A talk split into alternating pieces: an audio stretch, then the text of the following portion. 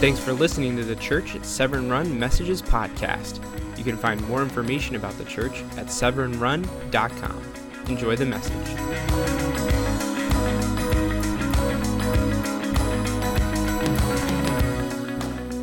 I wish we understood how clearly to the rest of the world um, there is a difference in us when when Jesus is alive in us.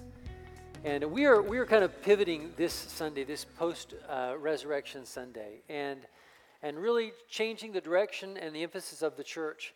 Um, kind of like an athlete plants their foot down and and you know is pivoting to the other side of the field. That's what we're doing towards uh, living as witnesses of the resurrection. Um, our roadmap for 2017 has been to become a house of prayer. And by house, we don't mean, you know, this. Um, but Jesus, when he went to the temple, um, was disappointed with what all the religious people were doing. Instead of seeking his face and praying, uh, they had a lot of other activity that had nothing to do with, with surrender. And so we are going to be a, a community of prayer. And, and that's just everything moves forward by prayer. Um, you guys did a great job the week before Easter of coming together, and we had an amazing prayer meeting. Well, guys, we are going to be doing that every Wednesday night, and uh, and to do the hard work of praying for uh, for people who don't yet know Jesus. Second thing we had to do for our 2017 roadmap was to get our, our financial base in, in order. I shared with you that we were way behind where we started. We we started this whole project, um, you know, 19 years ago. Uh, the, the giving of the church then was 2.4 times the national average. Um, where we were just uh, a couple of months ago was way, way below the national average. Well, that isn't faith, that isn't acceptable, um, and it's certainly not believing big. You guys have responded amazingly well, and, um, and, and it's making a difference. The tithing issue is not a tithing issue, it's a lordship issue. And when Jesus is Lord, honestly, tithing is easy. It just is. And the third uh, part of our roadmap was to, to reach 300 disciples, 300 new disciples in a year. Now, a lot of churches won't set goals. Um, and, and I just know in my own spiritual life, when I don't set goals, I don't do much. Anybody else with me? Come on. I mean, I'm, I'm no great athlete, but like when I set a goal, like I'm going to do a solo century, um, and uh, okay, I'm going to give myself, you know, six weeks to train hard, eight weeks to train hard for that one. Uh, and then I'm going to do uh, a by myself hard 100 mile bike ride. Turned out to be 103 degrees that day. Um, a bit of a challenge, but I did it because I set a goal. Um, you know, had another goal, you know, the 155, 150 mile ride, you know, a couple of days uh, over the hills. That was great. Um, but when I don't set a goal, I do nothing. And churches do that. When we don't set goals and hold ourselves accountable, you know, when you don't set a goal, that's the good thing about it. You don't have to hold yourself accountable. Like even losing weight, you know, if you're just happy where you are, you can just kind of watch it grow. But if you if you set yourself a goal, you know, then you got to kind of watch it when it's like, you know, do I want that second bowl of ice cream? Nah. So that's the spirit of, of 300. And 300 is a beginning goal. You guys have given me the great gift of being your shepherd. And um, Jesus is the over shepherd, I'm just the under shepherd for a little while, but my job is to present you as the bride of Christ, to present you holy and pure and blameless in his sight. And I'm not going to, to present you to Jesus with, um, without having done my job. 300 is really kind of a pathetically small goal when you think about uh, a church with, with 900 adults and, and a, a 100 to 200 children who are old enough to share Jesus. And yes, children do share Jesus. So, so think about it. You know, um, to say one third of the church is going to win one person a year to Jesus, that's not a very big goal. We have 600 some Southern Baptist churches in the Maryland, Delaware convention. Last year we baptized 1,200 people. I'm not a great mathematician. But I think 1,200 and 600, and you do the division and you get two. There's over 3 million people in this region, um, 3.5 million people. And we won 1,200 to Christ? That's more than pathetic. It's inexcusable. It's taking our eyes off of the prize. It's the resurrection of Jesus Christ not being very real to us, not very, being very motivating. It is, it is living um, culturally, um, you know, overwhelmed in the fog instead of living alive in the power of the Word of God. This is where we're going. And what we see in the Bible is what we're going to work to live in our lives. Amen? So we're making a shift. We are making um, a, a pivot. And, and my goal is that every one of you who is a disciple of Jesus, that you would so love Jesus and, and be a witness of his resurrection that you would lead at least one, and, and, and preferably four or five, but at least one person a year to Jesus. We'd be baptizing over a thousand new disciples. Guys, I am, I am not going to, um, to stand before Jesus and say, Jesus, I'm sorry, I really didn't think you had the ability to do all those things you said in the scripture, and, uh, and I really didn't want to, you know, challenge the church. Uh, they had jobs.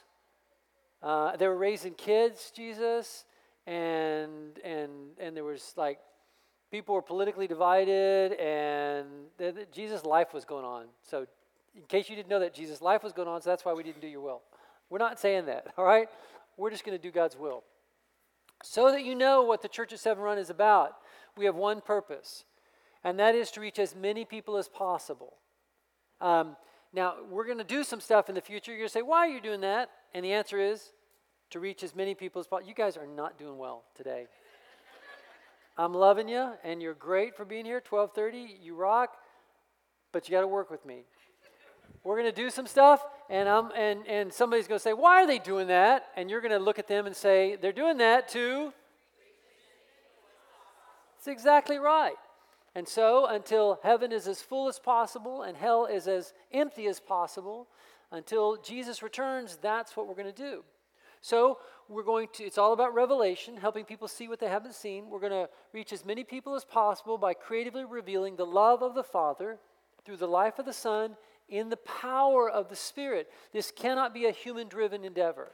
This has to be anointed by God, uh, the church revived, the church empowered, uh, the church doing what human beings can't do. This, this is a very Trinitarian view of, of, um, of, the, of the wholeness of a church.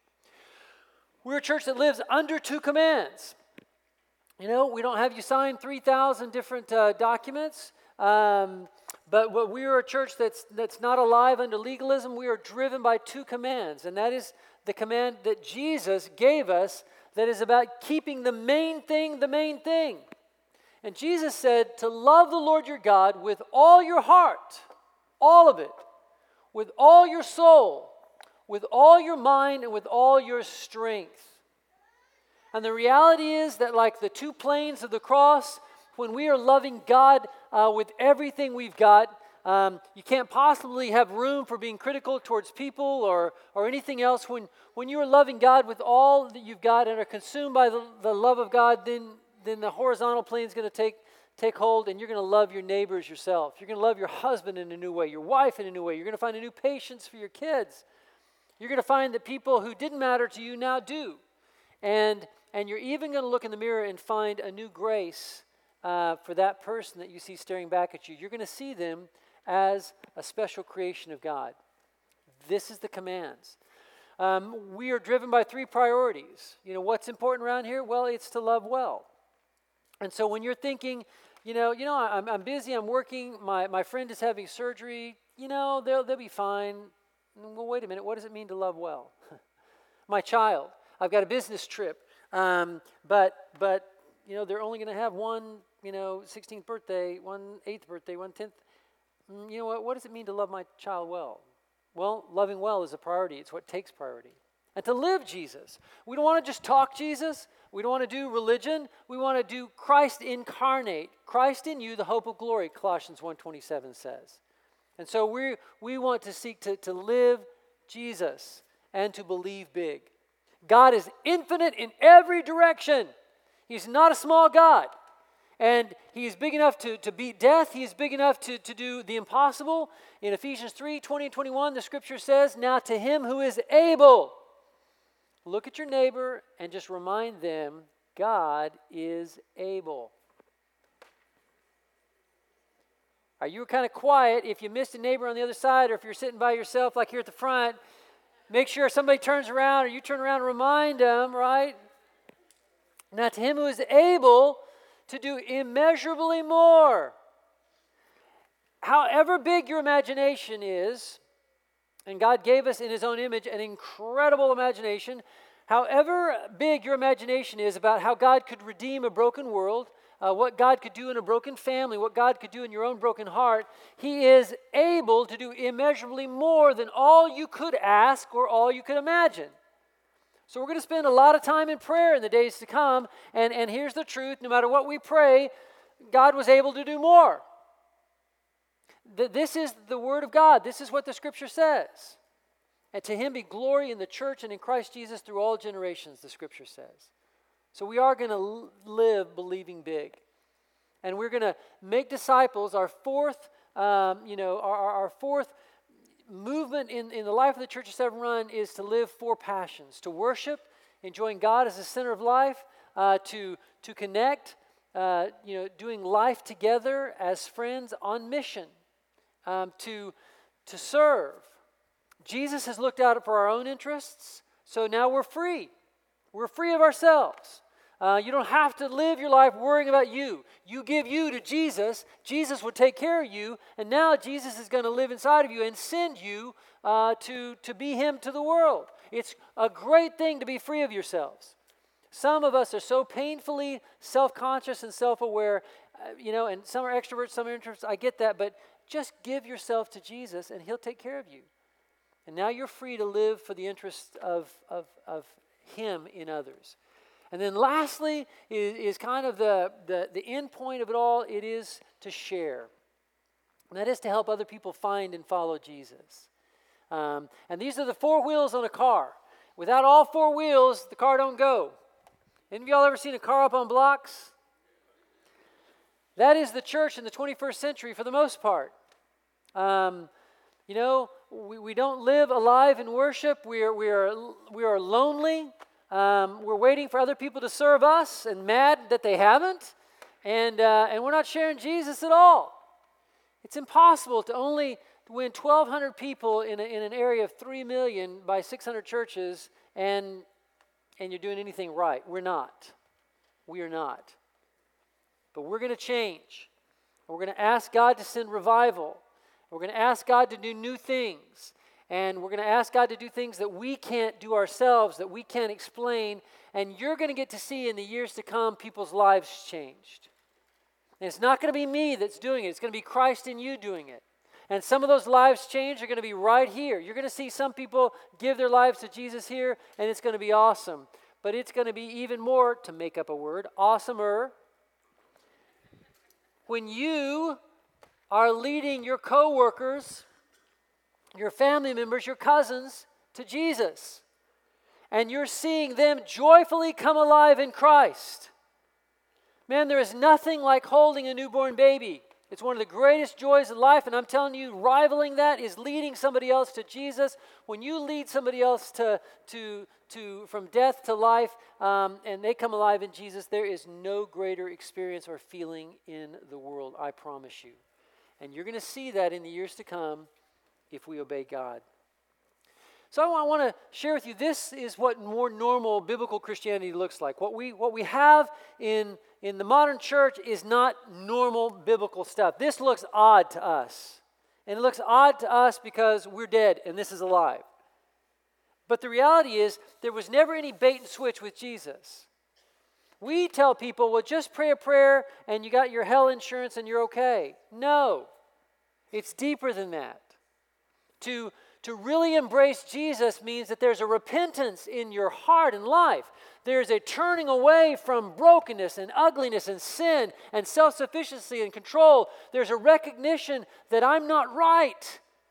There's a, there's a draw towards the, the, the, the, the Lord who made you. There's this turning away from, from your, your own um, will and way, and, and there's this yielding to the, to the will of God and the kingdom of God. And some people will hear the gospel and and it'll mean nothing to them. Other people hear the gospel and they're kind of moved a little bit, but the real disciple is somebody who hears this love of, of God and it resonates with the brokenness in their life, and they may fight back and forth, but eventually there's this decision to yield and bend the knee to Jesus Christ as King of Kings and Lord of Lords.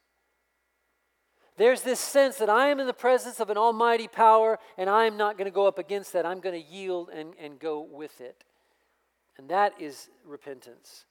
In Matthew 4 17, the scripture tells us that when Jesus began his message, he simply preached this Repent, for the kingdom of, of heaven is near. That's biblical Christianity. Not, um, you know, uh, pray uh, a, a, a magical prayer and then God will give you stuff. God will make your life easy. Um, not here's six steps to using God as a genie in the bottle so that you can get what you want as a, a modern American consumer. Jesus never did a bait and switch. He told us, if you come to me, I'm going to make you a disciple who's a fisher of men, and I'm going to give you a cross. And on the other side of that cross, you're going to live a resurrection. Mark 1:17, Jesus said, "Come follow me and I will make you fishers of men." If you follow me, you can't keep your life. If you follow me, you can't keep walking in control your own way. If you follow me, I'm going to repurpose your whole life. So know what's ahead, and if you don't want to, if you want to do that, then don't go there. Don't don't even pretend to have given me your life. So, so Jesus was pretty clear about what he was about and about how high cost it was. And from the beginning, he began to tell people about the suffering that he was going to experience and his death and his resurrection. But, but I just want to say, guys, that we are all witnesses of the resurrection his resurrection and ours, every one of us. You know, we're, we, we're all witnesses. If you're a believer of Jesus Christ, the way you believed is that you saw the truth of Jesus' resurrection and then you experienced it. You let it happen to you. And, and, and, you know, to go from being dead to being alive, would, how many of y'all would agree would be a pretty unforgettable experience? Like you were dead, now you're alive, and that's like, woohoo! So, so you died in the morning and then you're in the funeral home in the afternoon, right? And the funeral director, you know, everybody's out there picking out nice stuff for you, um, which isn't really needed, but you're picking out nice stuff for you, and then, and then suddenly, right before you know they get ready to, to put you in, you come alive again. How many of y'all would go home and like write something on Facebook about that? Anybody tweet it? You know. Oh, by the way, hey, got a new pair of shoes. Oh, by the way, I was dead this morning. I died big time, massive, massive coronary, but came back to life. And, and I'm well. And so I just thought I'd mention that. It's, it's top of the news, right? That you don't bury the lead. That's that's everything. Ephesians chapter 2 verse 1 says, "As for you, you were dead in your transgressions." We are in a dying world. We are in a world in which death wins. Um, it wins on a, a short term scale. Our little lives, no matter how well we love or, or live or fight to stay healthy, eventually uh, death is going to win. Even our planet in the long term, it's going to die. Even, even scientists tell us that, that when the sun uh, you know, changes its volume by somewhere between 10 and 20 percent, Earth's gone. It's just, it's just history. And so we live in a dying world.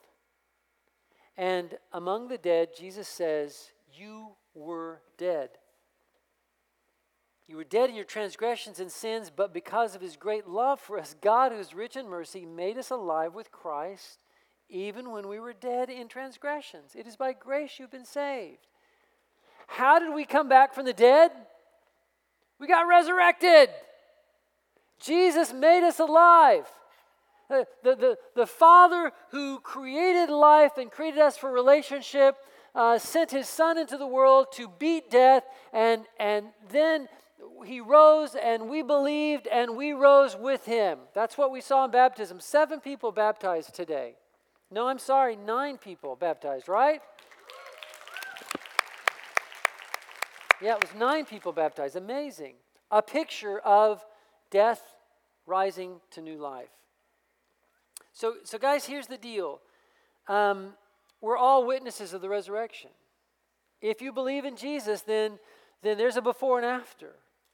There was a dead time in your life, and now there's an alive time. There's a time um, in which you were hopeless, and now there's a time where you have hope. There was a time where you were in charge and, and just, you know, driving the car into, into the tree, and now Jesus is in control and he's leading you home. Guys, I believe with all my heart that the resurrection is the pivot point of human history. And I believe somehow we have allowed the resurrection to slip from our minds and and and we are so distracted and focused on so many other things. I want to draw you back from this time forward to live post Easter lives.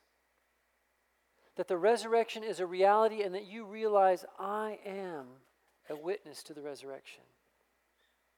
By faith, I was there. By faith, I've seen it happen in my own life. In fact, I really believe that, that um, you know, when you've seen the resurrection, it's, it's impossible not to, to share it. In fact, the only way to live not making disciples uh, in the footsteps of a Savior who said, Go make disciples, the only way you can live not making disciples is not to be one.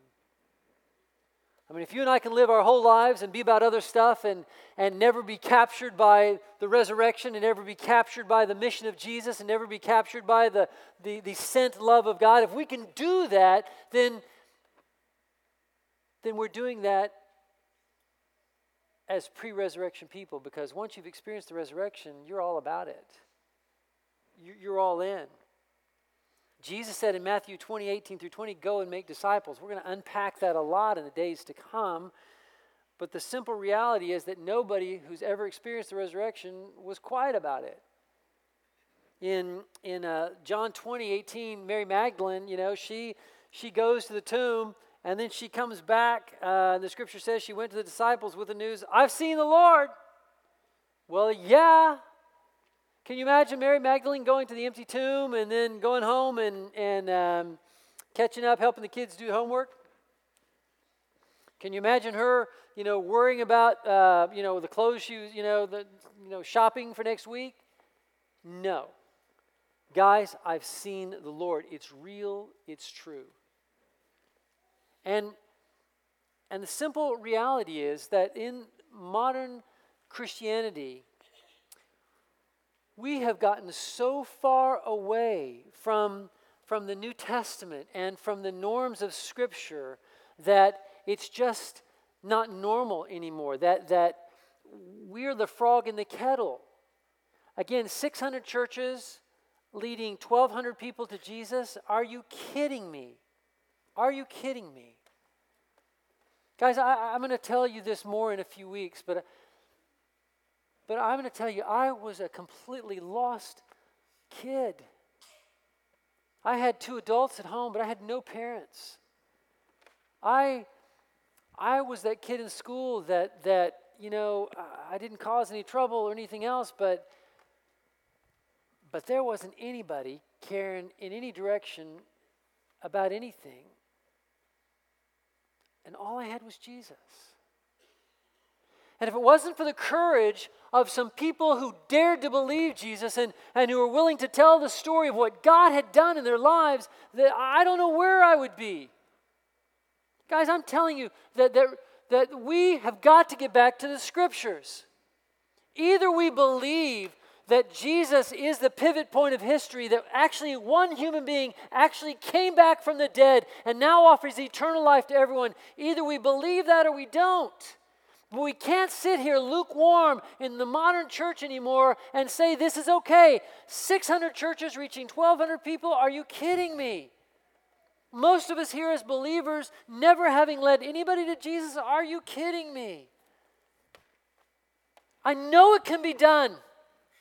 I know revival can happen. I, I grew up in a church one church that baptized more than all 600 churches baptized last year in our convention. One church. And it wasn't because of the pastor, it was because because the disciples just believed and they shared Jesus everywhere. Guys, even atheists know we should be believing our own gospel.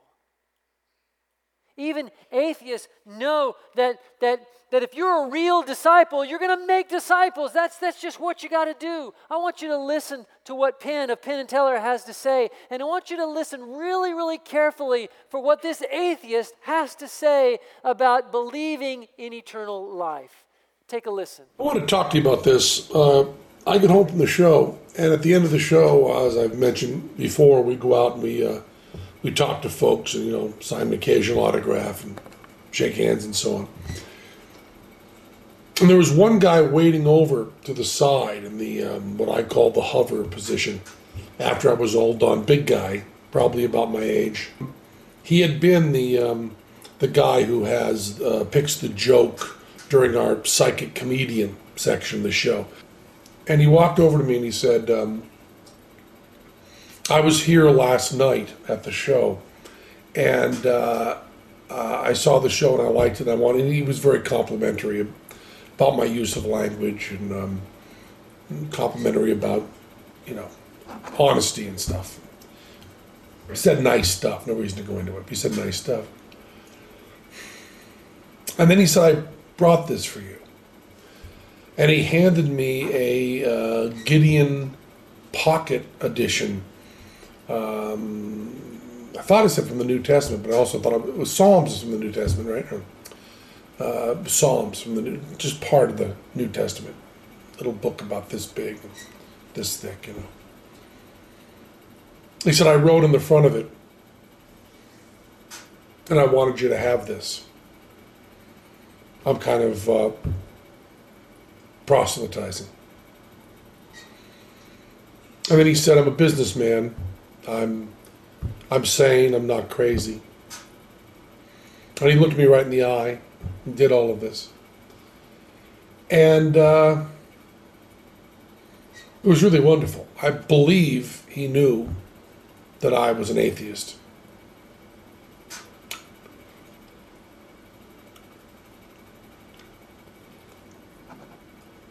But he was not uh, defensive.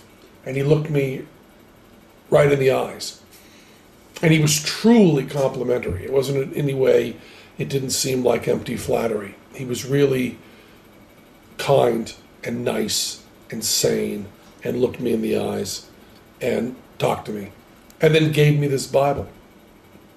And I've always said, you know, that I, I don't respect people who don't proselytize. I don't respect that at all. If you believe that there's a heaven and hell and people could be going to hell or not getting eternal life or whatever, and you think that, uh, well, it's not really worth telling them this because it would make it socially awkward.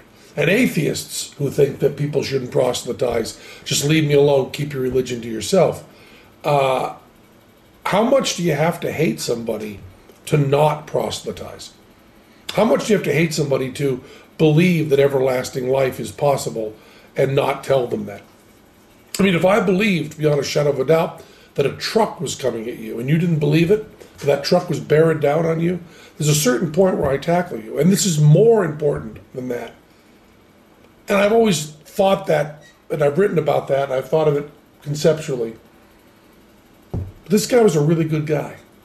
He was polite and honest and sane, and he cared enough about me to proselytize and give me a, a, Bible, which had written in it a little note to me, uh, not very personal, but just, you know, like your show and so on. And then like five phone numbers for him and an email address if I wanted to get in touch. Now, I know there's no God, and one polite person living his life right doesn't change that. Uh, but I'll tell you, he was a very, very, very good man. And, uh, that's really important. And with that kind of goodness, uh, it's okay to have that deep of a disagreement. I still think that religion does a lot of bad stuff, but man, that was a good man who gave you that book. That's an atheist who is who is more, uh, who gets it more than the, than the modern church. How much would you have to hate somebody if you believe eternal life is possible not to tell them, oh my gosh, you're afraid that they might look at you funny? You know, you're afraid that, that they might raise an eyebrow. Oh no, I'll wither like the wicked witch of the west with a bucket of water if you look at me funny for mentioning Jesus. Oh no! Are you kidding me? Jesus took the nails and he, and he took a beating and he showed courage in his life, and, and yet you and I shrink back in this, this modern world. And, and again, his analogy of somebody about to get hit by a truck or a bus. Um, excuse me? Excuse me, I don't want to bother you. Excuse me, smash. Oh, what is that love? Do you hear what he said at a certain point? I'm going to tackle you. Uh, guys, I'm telling you that that we are all witnesses of the resurrection of his and ours. If we have if we are real, if we are real disciples, and the reality be, maybe some of us are not. Just because you prayed some prayer doesn't make you a disciple. Now, again, please don't understand, I'm not downplaying an introductory prayer, but what I'm saying is that repentance is, is bigger than, than just, just a what you might think as a kind of a you know controlling minimalistic prayer. Well, I'm going to do this and then I'm going to get my, my life insurance card. No, it's bigger than that. It's the giving of your whole life, it's the beginning of birth. And and then it's a, it's a life of growth. And, and to be a disciple means the resurrection is real to you. You were dead, and now you're alive. You were drunk, and now you're sober. You were living for sex, and now you're living for relationship. You were living for yourself, and now you're living for Jesus. You were hopeless, and now you are filled by the God of hope. You were empty, and now you're full of the Spirit of, of God. We are all witnesses of the resurrection if we are disciples. We have to tell other people what we've seen. So you say, Well, I, I, I don't have much of a story to tell, or I don't know how to share Jesus. Well, please understand in the days to come, there's going to be a variety of ways in which we're going to train you. We're going to show you. Okay, so that's coming. Do, do not worry about that. That's going to come. But here's what I want to say to, to, to that. Uh, you know, you lead with your, your heart and not your head. And the truth is that, that people who've been exposed to the gospel um, for weeks and months and years, for them to say, I don't know enough to share, that's just from hell because you do. In, in, uh, in um, Luke 8.39, there's a story of uh, a guy who's called the Gadarene demoniac. It's just this, this man whose life was literally like dead twice over. He was um, filled with, with evil and ugly and, and rage and hopelessness and despair. Um, he, you know, could not be bound with chains. He was in agony. He was alone. Uh, he was running around naked among the tombs, and, and, and then he meets Jesus. Jesus takes this dead man, speaks a word of authority, and the man is free. The man has maybe two hours with Jesus, maybe not even two hours. It may have just been one. We don't know. A short period of time. And then the guy says this He says, Hey, Jesus, let me come and follow you. Now, you know, what we think is, is that, you know, you just got to learn more and more and more and more and more and more and more and more and more and more and more. And then eventually, you know, we have this idea that, well, if I can debate Albert Einstein, then I can share Jesus. No. Jesus said, all you in control adults got to change and become like little children. And so here's what Jesus does with this guy. He, the guy says, Jesus, can I come and follow you? Now, now remember, remember the context. There is no Bible, no New Testament. Uh, Paul's not going to be writing his first letters until 80, maybe 63, 64. It's going to be 30 years from now before a word of Scripture is written. Nobody's handing him the Bible. Aren't any churches around there because there aren't any believers around there. this guy's got, got, he's got a life changed by Jesus. And Jesus says to him, No, you can't come with me. I want you to go and tell what great things God has done for you. And so, for once in the Bible, it doesn't happen very often, but once in the Bible, this guy just goes and tells other people what great things God has done for him. Doesn't have all the answers, doesn't have it all figured out, uh, isn't qualified, doesn't have degrees, nobody called the man Rev. Uh, this guy just went and lived as a witness to his own resurrection. I was dead and now I'm alive. This is what God has done for me. And people came to know Christ through him. We're all witnesses of the resurrection, of his and ours. And the truth is, if you are a, believer in Jesus Christ, then you have a death to life story. And maybe you've forgotten it. Again, like that ridiculous story of the guy dying in the morning and, and uh, coming back to life in the afternoon and forgetting it by the evening. That's kind of where some of us are. But if you're a disciple, you have a death to life story. You were dead and now you're alive. Never forget it. And never forget it, not just for yourself, but all those people around you who are still dead. We live in a death ridden world, and there are people hurting and hopeless. There are people who are literally contemplating taking their lives around you. And you and I are too embarrassed to share Jesus. Guys, we got to change. We got to pray for revival to come. We got to pray for a new movement of God. However long we have until Jesus um, you know, the, the clouds are split and the trumpet sounds and Jesus returns again. However long we have between then and now, we got to change and we got to move. And we got to decide if we believe and if we do believe, then, then it, all, it all is launched by the power of the resurrection. And Jesus has done something amazing in offering eternal life to a death ridden world. Only one came back, but he's offering this eternal life to everybody and it starts now.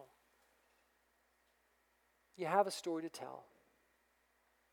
So even before you, quote, know everything or have all the answers, you never will, I don't.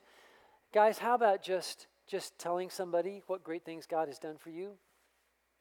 How about asking this question to somebody Hey, has anybody shared with you how you can have a personal relationship with Jesus? Nobody had with me. Nobody had with my whole family for for, for 15 years, nobody shared with my family, hey, do you know how to have a personal relationship with Jesus? Well, what's that? In Acts 1:22, when the disciples were were still grieving Judas's betrayal and his loss and they were choosing somebody, there was one thing that was the hallmark of this person who would join them on mission for the rest of their lives. This person the scripture says in verse 22 had to be with us a witness of the resurrection. You don't have to have everything else together. He, don't, he doesn't have to have any other qualification, but he has to know that the resurrection of Jesus was real and, and that everything we're doing was launched from that. We're all witnesses of the resurrection if, if we're disciples. And if we're not a witness to that resurrection, then we are not disciples. I'm asking for you to follow me into a new era of, of, of following Jesus. And we're going to pray, and, uh, and we're going to do the hard work of prayer. And I'm going to ask you to, to join us on, on, on some Wednesday nights. I'm not just trying to fill another night of your week. I'm very, very, you know, your time is precious, but I'm just telling you until we do the work of prayer, the power of God's not going to fall on the church. We got to pray. I'm asking you to follow me. Guys, here's the deal. I'm, I'm so grateful I get to be the pastor of the Church of Severn Run. This is an amazing church. But if I was a pastor of a church this size and it was a hard headed, hard hearted, controlling church, and they didn't want to they didn't want to radically shift and, and, and, and go reach hundreds of people for Jesus. I'd leave and go to a church of 10 that did. And for whatever time I have left on earth, give my life away telling people about Jesus, being the answer in a broken world, living as a witness of this marvelous, amazing resurrection story. His and mine. Will you follow me? Will you pray? Will you rethink your own death to life story? Will you repent and be broken whole by love? The invitation today is just really is just really simple. It's just it is just to surrender. And if you have any hunger for this biblical vision, then I'm going to ask you to, to hit a knee in these moments. If you can't kneel, that's okay, but I'm going to ask us to pray and seek the Father's face and, and, and beg God for revival, for awakening, for a movement of His Spirit that we can be a part of men and women and boys and girls coming to know Jesus in an amazing, astonishing way in our generation, in our time. Will you join me? Will you follow? Will you pray? Let's take a knee. If you enjoyed today's message, feel free to share it with your friends. And as we like to say, love well, live Jesus, and believe big.